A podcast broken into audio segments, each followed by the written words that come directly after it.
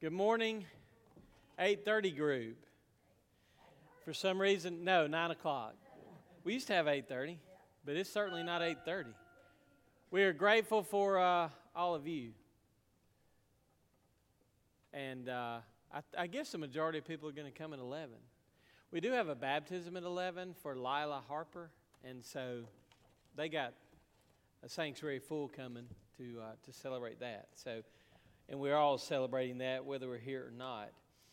Um, few prayer, prayer requests and announcements. Next Sunday morning, we will take Lord's Supper at both services. We have a deacons meeting at 5. We have church conference at 6. Uh, Bryson just announced that uh, we'll also have a food pantry update at both services from Durrell. Uh, on March the 13th, before I forget it, the youth are having a one day D now. So I don't see any youth. Well, yeah, there's John back there. See Bryson if you have any more questions about the one day D now. Um, I appreciate y'all coming at 9. Uh, as far as attendance goes, that allows space at 11, which seems to be when as, we, as we've gone through this, uh, more and more people coming in 11. There will not be children's Sunday school this morning. All the other classes will meet because Donna Meacham uh, was supposed to do kids choir, but as kids Sunday school, but as you know, many of you do, Randy has COVID. So continue to pray for Randy. He's had a pretty good week. He's steadily improved. Um, let's just continue to pray for him. Good to see Tammy back there. Tammy, we love you. We're still praying for you. Any other requests, updates, announcements? Miss Lane.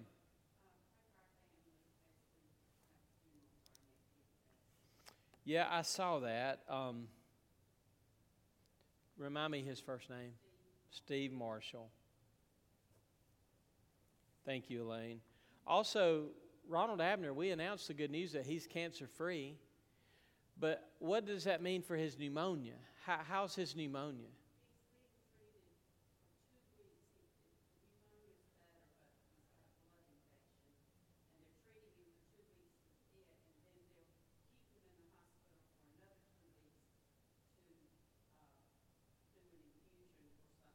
So he's going to stay in the hospital the length of that time? Okay. Okay. Okay. All right. Um, thank you, Elaine. Any other update, Crystal?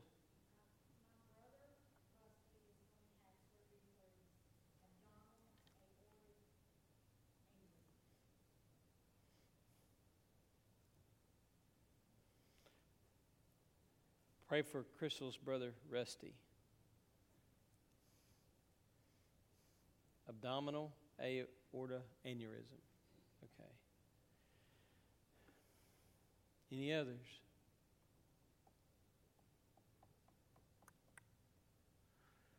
Well, oh, other thing, Jeff tonight at six o'clock is going to teach the adult class in the fellowship hall.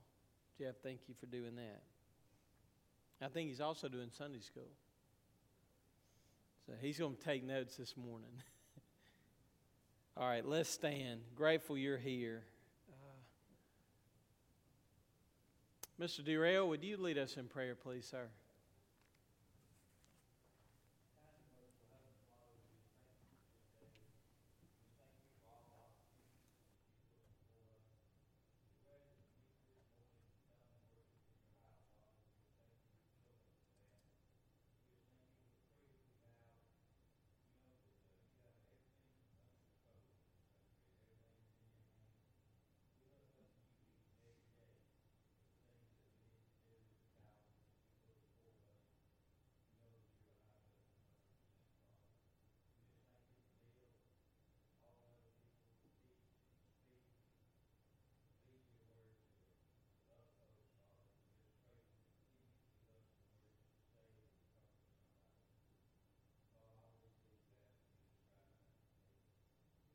Good morning. We're going to begin worship this morning with singing Cornerstone.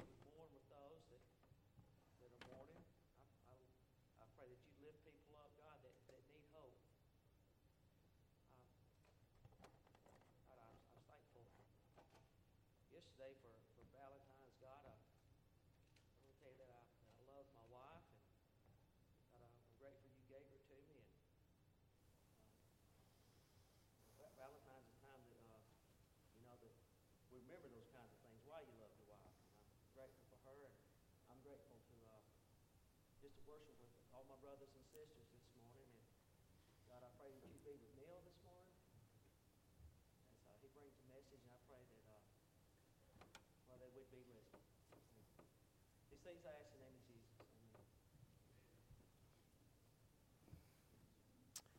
If you'll be seated, uh, please take your Bibles and turn to Luke chapter 5 as we work our way through Luke's good news. Today is a story that may be familiar to us all, but we are we're going to look today at the call to discipleship.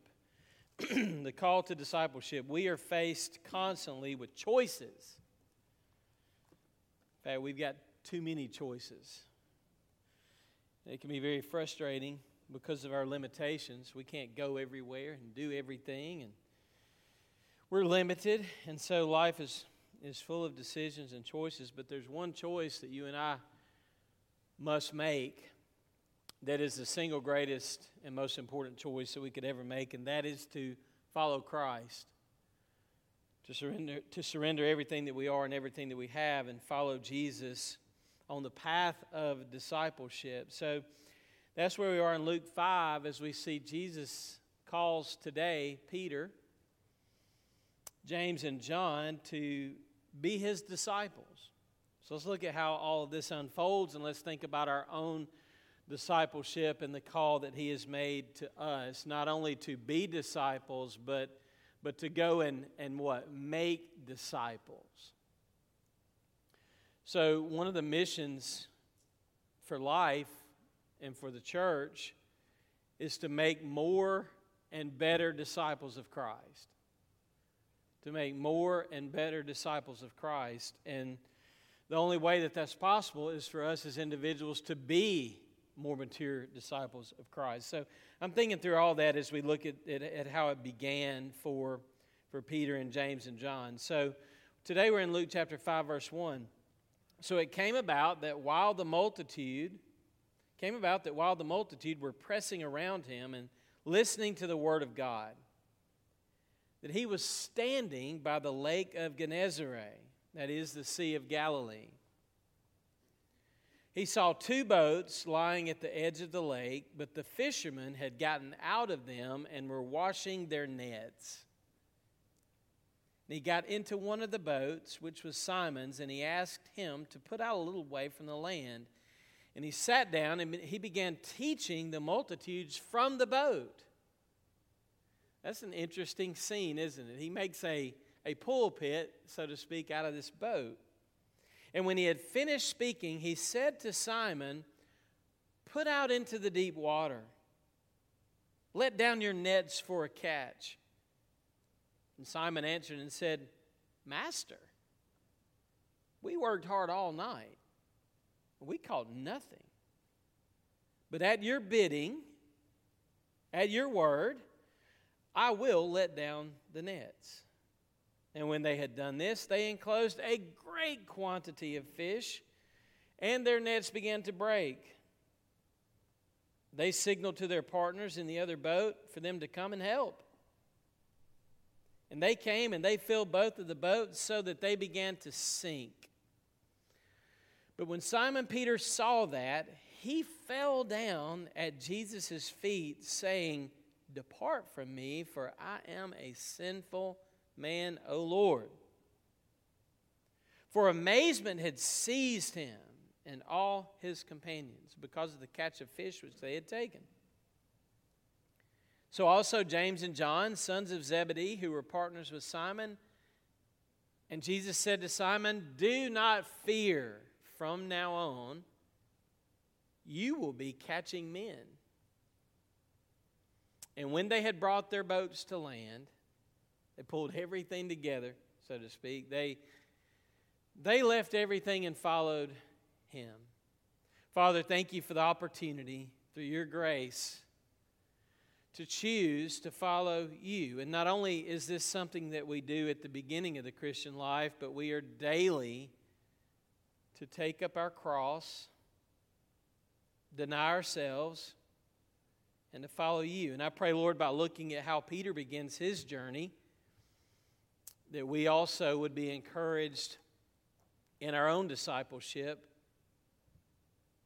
Thank you, Father, for loving us as you do. Thank you for being sovereign over all. Thank you that here on Valentine's Day we are reminded of true love that greater love has no one than this, that he laid down his life for his, for his friends. In Christ's name we pray. Amen. Okay, so Peter is confronted with a choice, a decision, and the great Yogi Berra says, when you see a fork in the road, take it. I'm not sure how helpful that is, but Peter takes he takes this opportunity. So let's look at what led to this life-changing and eternity-changing choice that Peter makes. And let's start off by saying that our choices have consequences. Our ideas and our choices have consequences. Every choice matters. C.S. Lewis said this about choosing every time you make a choice, you are turning the central part of you, the part of you that chooses, into something a little different than it was before. And taking your life as a whole, with all your innumerable choices, all your life long, you are slowly turning this central thing into either a heavenly creature or a hellish creature into a creature that's in harmony with God and other creatures and with itself, or else into one that is in a state of war and hatred with God and its fellow creatures and itself. To be the one kind of creature is heaven, that is joy and peace and knowledge and power. To be the other means madness, horror, idiocy, rage, impotence, and eternal loneliness. Each of us at each moment is progressing to one state or the other. So Peter is progressing in the right way. He is growing into what God has created him in eternity past to be. The demons, on the other hand, that we saw last week, they hated God, they hated Christ, and they said, Get away from me. Peter's response is, is brokenness and humility and awareness of his own sinfulness and Peter too says, Lord, depart from me, but in a much different attitude and a much different, a much different tone. So God is calling to himself, and God is creating a new family, a new community. And last week we saw Jesus did this in the church, he did it in the home, and he did it in the streets. And he proved his ability to call by working miracles in all three places. And now he's going to wrap all this together and bring Peter unto himself. He zeroes in on Peter and James and John, but particularly Peter because he's going to be the rock. He's going to be the one who confesses Christ. He is going to be, quote, the ringleader, okay, of the, of the chief apostles. So, first, I want us to consider the need for the call to discipleship, the need for the call. Our sinfulness has resulted in guilt and alienation, limitations and frustrations, brokenness, lostness, and death. We need this call. Peter needed this call. Now, within the context we might as well say about Peter and ourselves that left to ourselves, we don't have sense enough to make the right decision to answer this call. That's what it means to be a sinner. To be a sinner means to sin and fall short of God's glory, to not choose the good and the right. So you and I are marked with a lifetime of sinful choices that go in the wrong direction. This points to his need and our need to be called by Christ, and the, con- the context here is, is grace. And what I mean by that is Jesus earlier had worked a wonderful miracle in the life of Peter. Do y'all remember what Jesus did? He, he, he healed Peter's mother in law in the home last week. All right, so Peter already has evidence of Jesus' grace and his love for he and his family, but on this particular occasion, he takes it to another level. In other words, Jesus is going to catch Peter. Peter's going to be one of those that he's going to he's going to reel him in.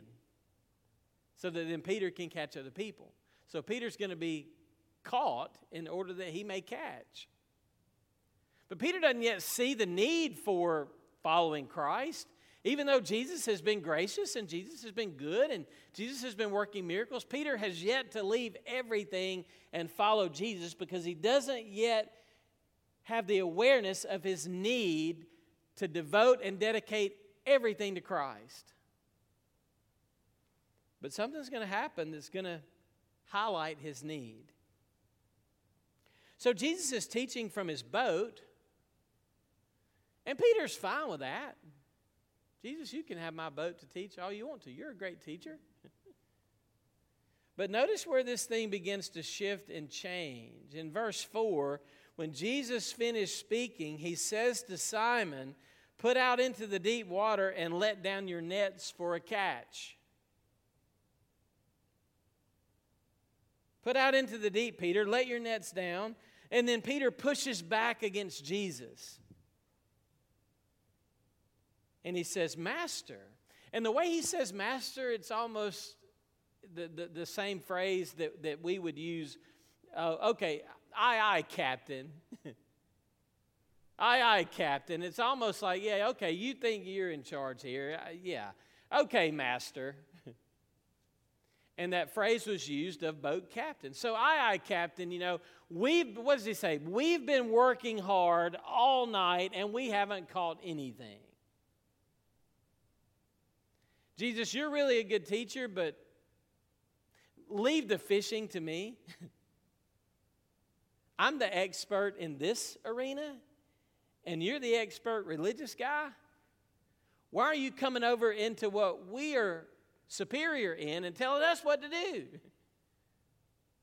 So you see that Peter doesn't yet get it, who Jesus is in the context of his overall supremacy and lordship. So, so, so Peter pushes back and said, Okay, but because you say so, what does he say? I'll let down the nets. So, when this happens, this huge catch of fish comes in and they begin to break. They are completely overwhelmed, and he starts calling the other fishermen to come in and help him and he is completely in awe of what, he's, of, of, of what has happened. He's humbled by the fact that Jesus is master and Lord and creator and God over every area of life, even the area that Peter thought he knew best. And God will do this. God will humble us in the areas in which we think we have life by, by the horn, so to speak your particular area of expertise, boy, he will humble us. And he does that with Simon Peter as he drives home his need for Jesus. Notice that we, like Peter, at times we keep Jesus at a distance and we compartmentalize and we don't want him as Lord over every particular area of our lives. And oh, I got it here, Jesus, but but but you stay over there this is, a, this is an awareness that Jesus is on a much greater level than Peter ever imagined.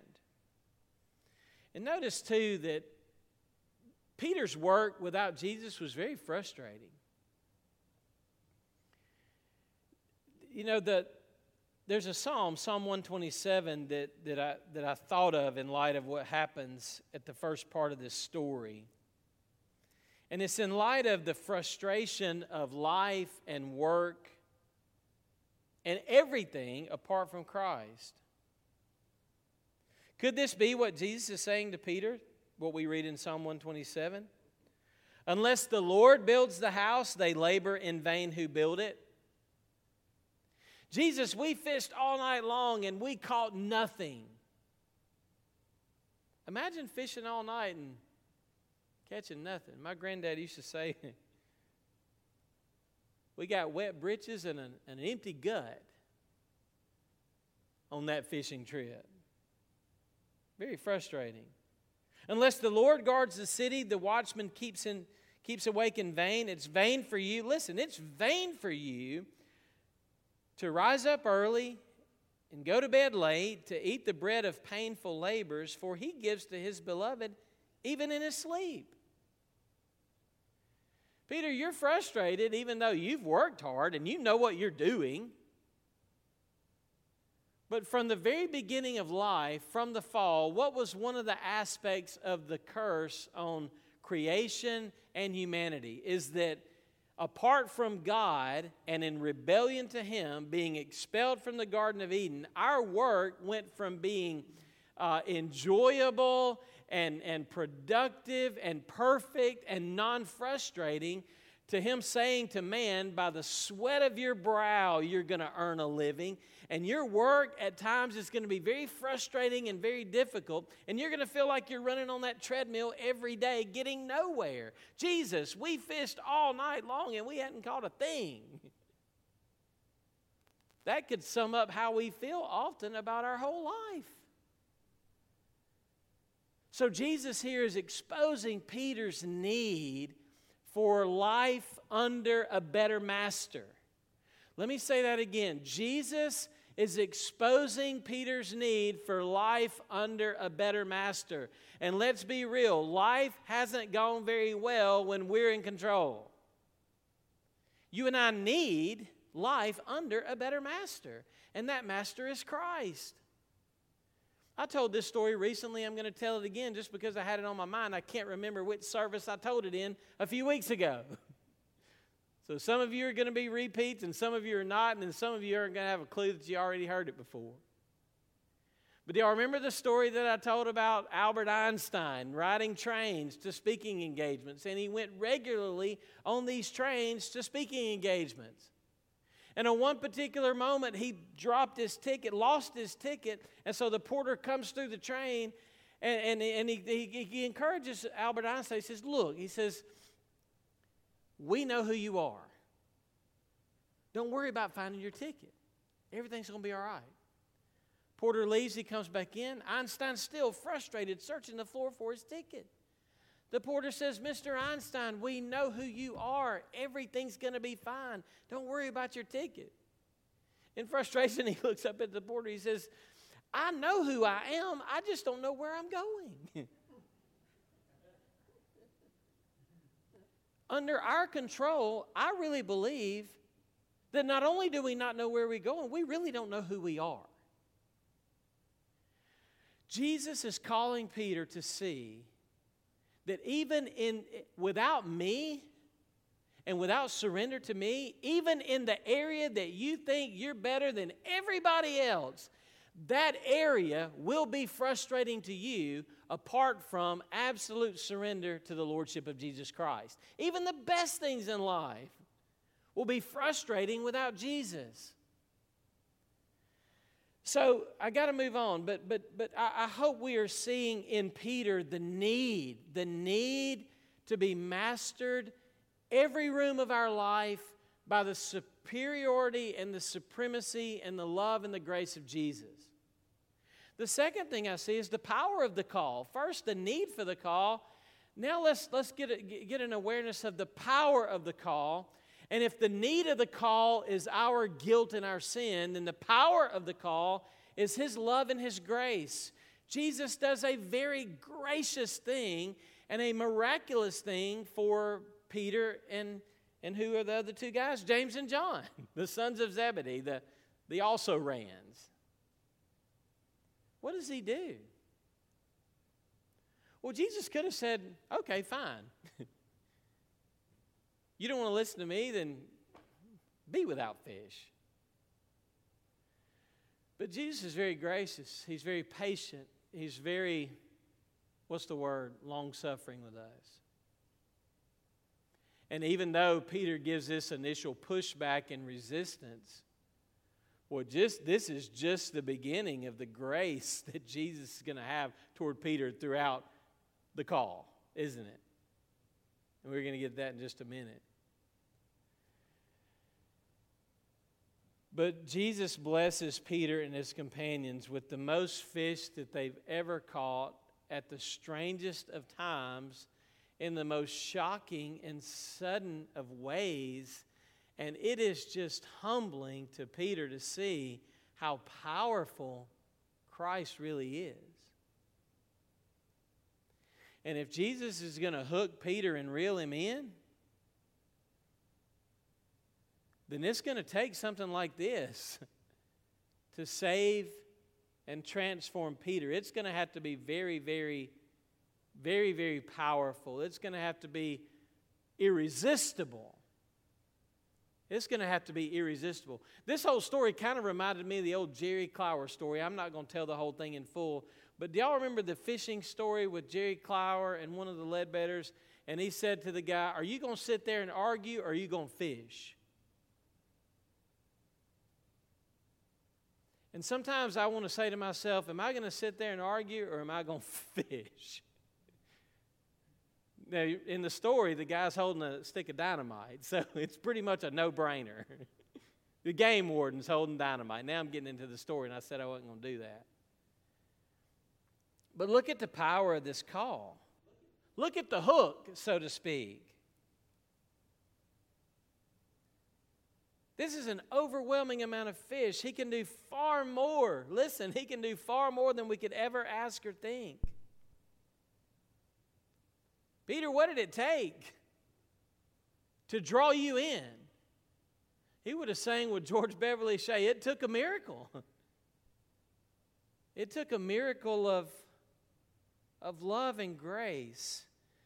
Jesus did something in the physical realm that drew Peter in in the spiritual realm, and, and Peter was in. He, he was hooked for life by this amazing power. So Peter feels something because of the power and the authority and the holiness of Jesus, what does Peter feel? He feels his own weakness, he feels his own sinfulness, he feels his own guilt and shame. And that's why he says, Lord, depart from me. Then he makes a confession I am a sinful man. Anytime we truly are confronted with God's grace his power and His holiness, it, should have, it will have this effect if it's truly of God.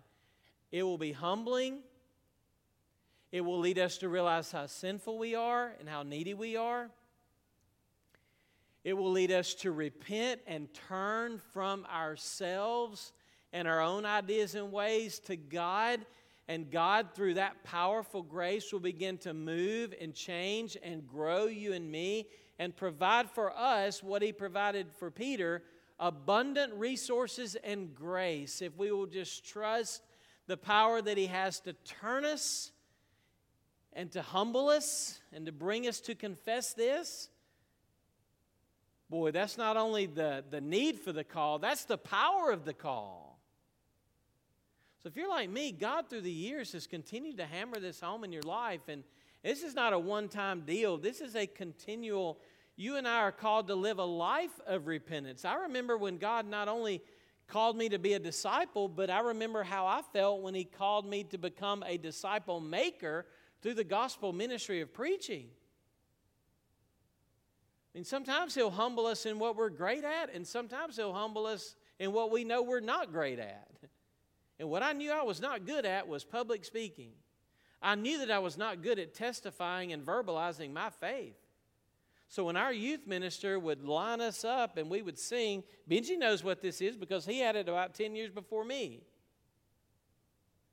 We would travel to churches and sing, and our youth minister would say, Okay, Benji, I think the Lord is leading me to have you come and share your testimony.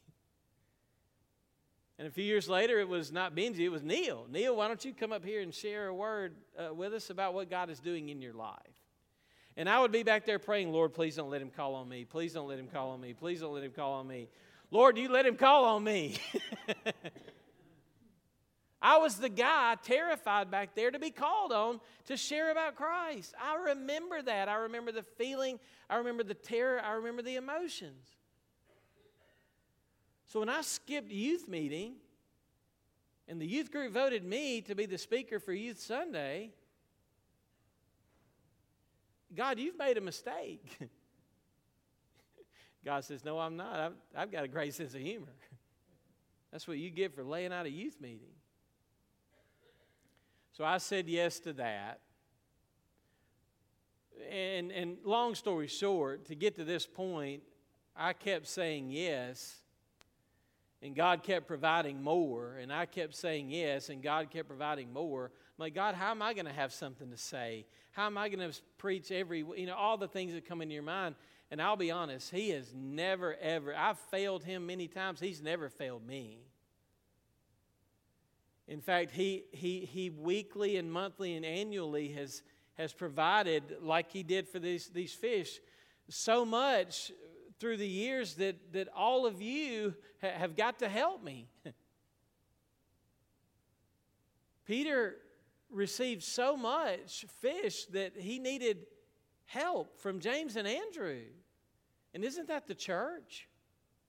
Isn't that what he's doing? That that God, as all of us are obedient to the power of the call, that He provides more and more responsibility and more and more opportunities and, and on and on. And He does this to overwhelm us individually so that we'll, we'll recognize the need of, hey, I need you guys to come and help here. But it all begins with us each individually trusting the power of His grace to where He, where he calls, He will provide. Um, there's so much here. Uh, we've got to move on. That's the power of the call. And there's a lot that, that's implied there, but then we also need to look at the results of the call. So Peter's broken. Man, look at verse 8. He like like all the great disciples of God, he realizes who he is in light of who God is he, he recognizes, like Isaiah, Woe is me, Lord, I'm undone. I'm a man of unclean lips. Verse 19 worship here, amazement seized him. All his companions were there to help. James and John, the sons of Zebedee, they were partners with Simon. And Jesus says to Simon, These are all crucial statements, and messages could be preached at every single juncture here in this sentence. What does he say? Do not be afraid. Don't fear. Because it is a terrifying thing to fall into the hands of the living God. Because of his holiness and his power and his majesty, there's a sense that we should be terrified, right? And Peter feels that. But then Jesus, like in the book of Revelation with the Apostle John, he, he, places his hand on him and he says, Do not be afraid. And how comforting, right? Trust. Peter, you can place your whole weight down on me. You can cast all of your anxiety on me because what? He cares for you. This is not demonic terror, as we saw last week. This is actually reverence and respect that he then under subjection to Jesus feels also this, this assurance. So, as Peter chooses to follow Christ, he is being yoked to Jesus. And Jesus said in Matthew 11 28, this, this all reminded me of that powerful statement that he makes when he says, Come to me, all of you who are weary and heavy laden, and I will give you rest. Take my yoke. That's a disciple, it's a learner who is yoked to Christ in submission and subjecting to Him. Take my yoke upon you. Learn from me. A disciple is a learner, a lifelong learner at that.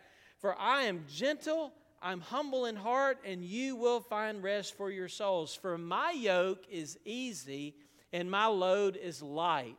When Dallas Willard a professor at the University of Southern California, a Christian apologist, a Christian philosophy professor, when he was asked by his students, Why do you follow Jesus? His reply would be, Well, who else did you have in mind? And what a great reply. Who else is there? Self mastery isn't working. Our choices clearly reveal that. Listen, Jesus is the master who will say to us as we follow him, Do not be afraid. He's not given us a spirit of fear, but power and love and a sound mind. Then the next statement, as a result, there's, there's no fear, but then look at this next statement. There, this is a turning point. This is almost like having, having children or, or getting married or you know, moving to a new location or changing jobs. Anytime we go through those key transitions, there's all this from now on. What does that mean? Well, it means from now on. It means no turning back. It means I can't cross that bridge anymore. I, have gone. Now, this is a new beginning, and from now on, what? You will be catching men. You will be catching men. Isn't it good that Christ has not given up on Peter or us? And what he says about Peter is going to come true. That the statements that Jesus makes about us, they're, they're, not, they're not invitations, they are actually commands. And, and they're not hopeful thinking, they are realities. Peter will be catching men. So there's this transformation that's going on in Peter's life. He's going to change. Jesus is going to make him become a fisher of men. Well, how's he going to make Peter become a fisher of men? Uh, he's going to teach him, he's going to walk with him, he's going to forgive him. Ultimately, he's going to make him by dying for him and rising again from the dead. This is just the beginning. But he will be made to catch people. Notice that what matters most to God is people. This changes how Peter relates to people. This tells us that people weren't created for us to judge, they weren't created for us to use, they aren't created by, for us to manipulate or control or insult or scrutinize or fix or conform to our image. They are created for us to love, to serve, to teach, to bless, to correct, to guide, to sacrifice for, to be salt and light, and they are created for us to eventually, with the goal of making disciples of them. So, Peter's image of himself, his image of other people, his image of God, all that's going to change. At Ace's baseball game in Montevallo, Alabama, yesterday, something happened during the game that transcended everything else that was going on. I'd never seen this happen.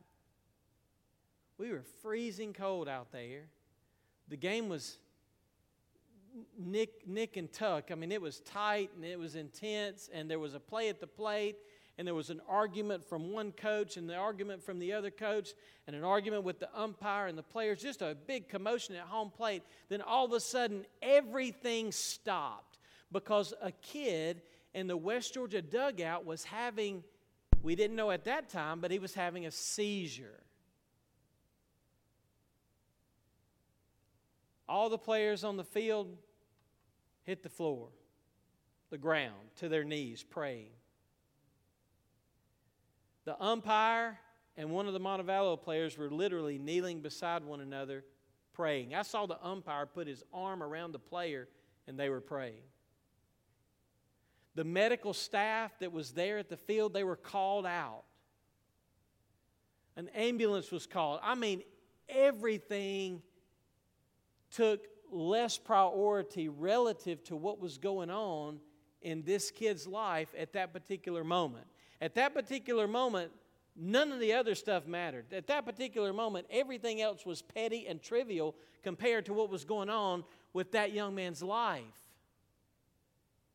Now, we later learned that he often had seizures, but at the time we didn't know, and they, they did take him off, and apparently everything was okay. But at the time we didn't know, and what mattered more than anything else in the world at that particular time was not the score, was not the play at the plate, was not baseball, was not sports. What mattered was what? A human life.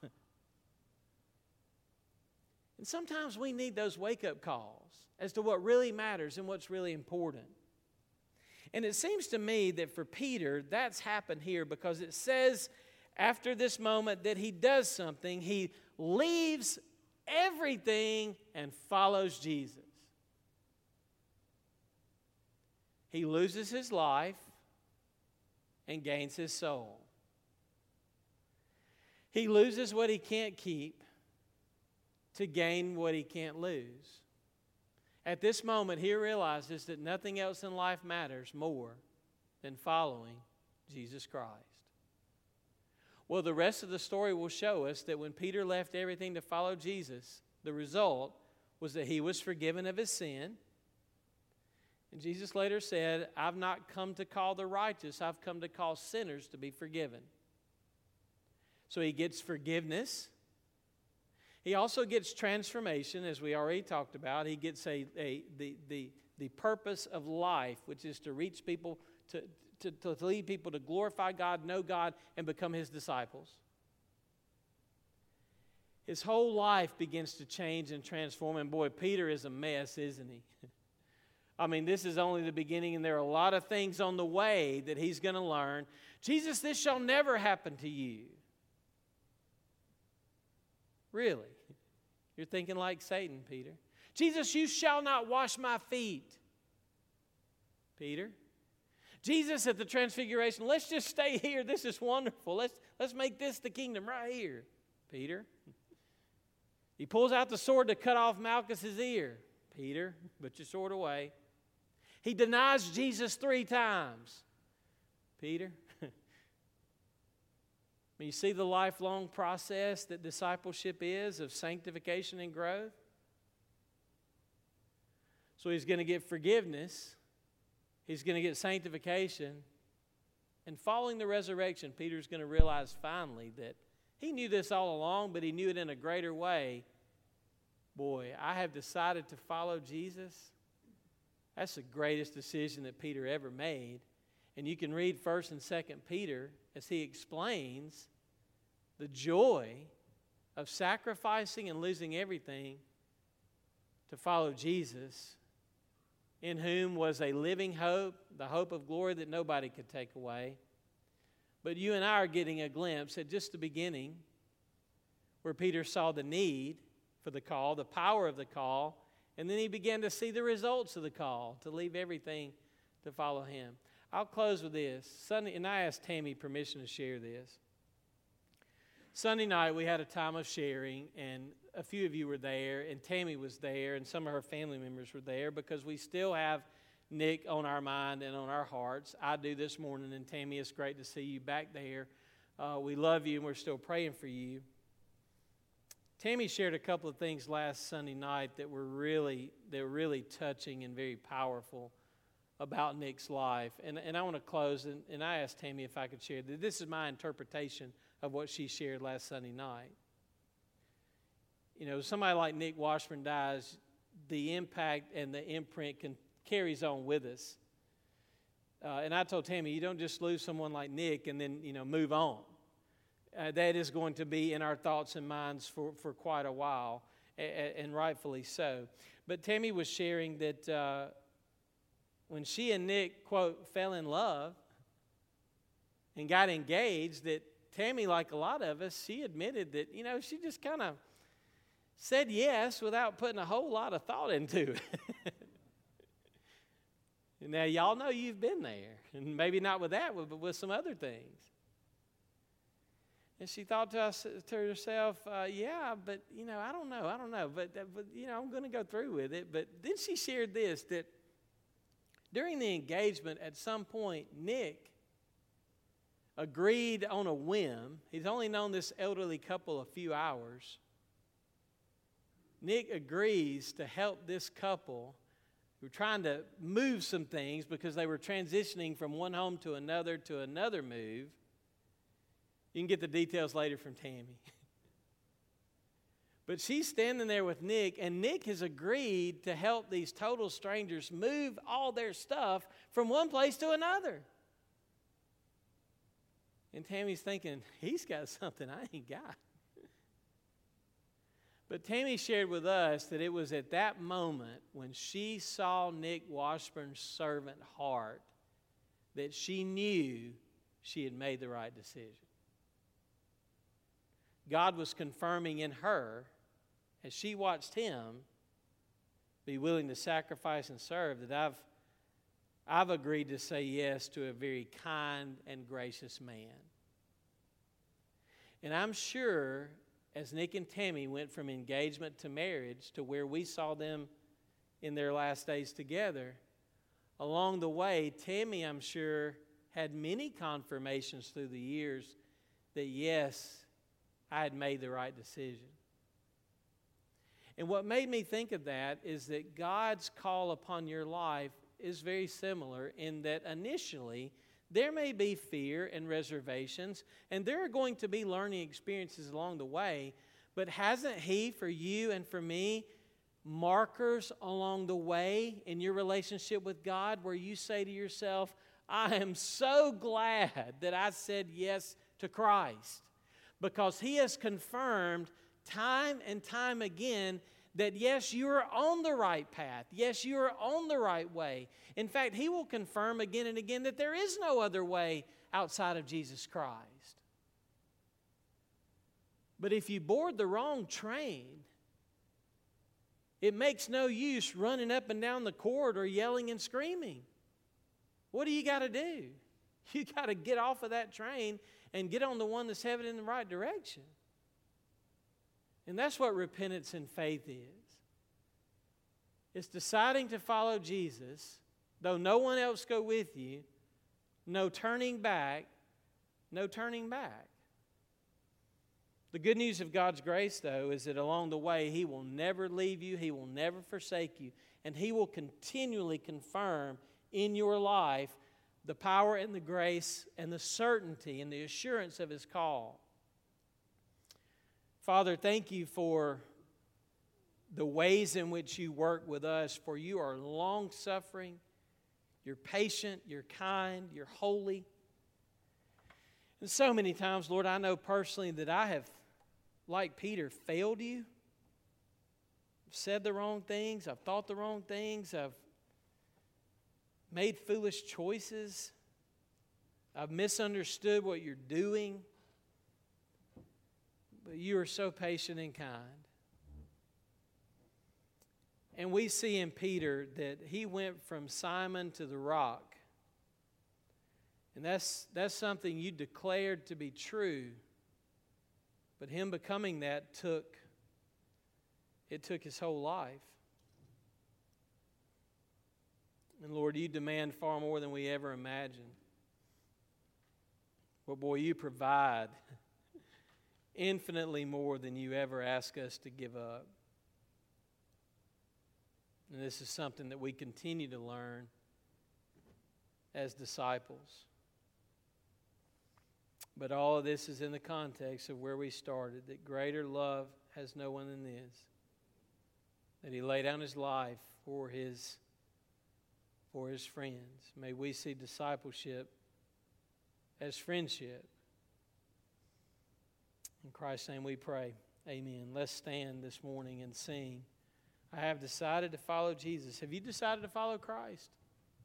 Have you made that decision? Are you sure that you're on the right path? Are you being discipled by the right one and only Master? You come as we sing.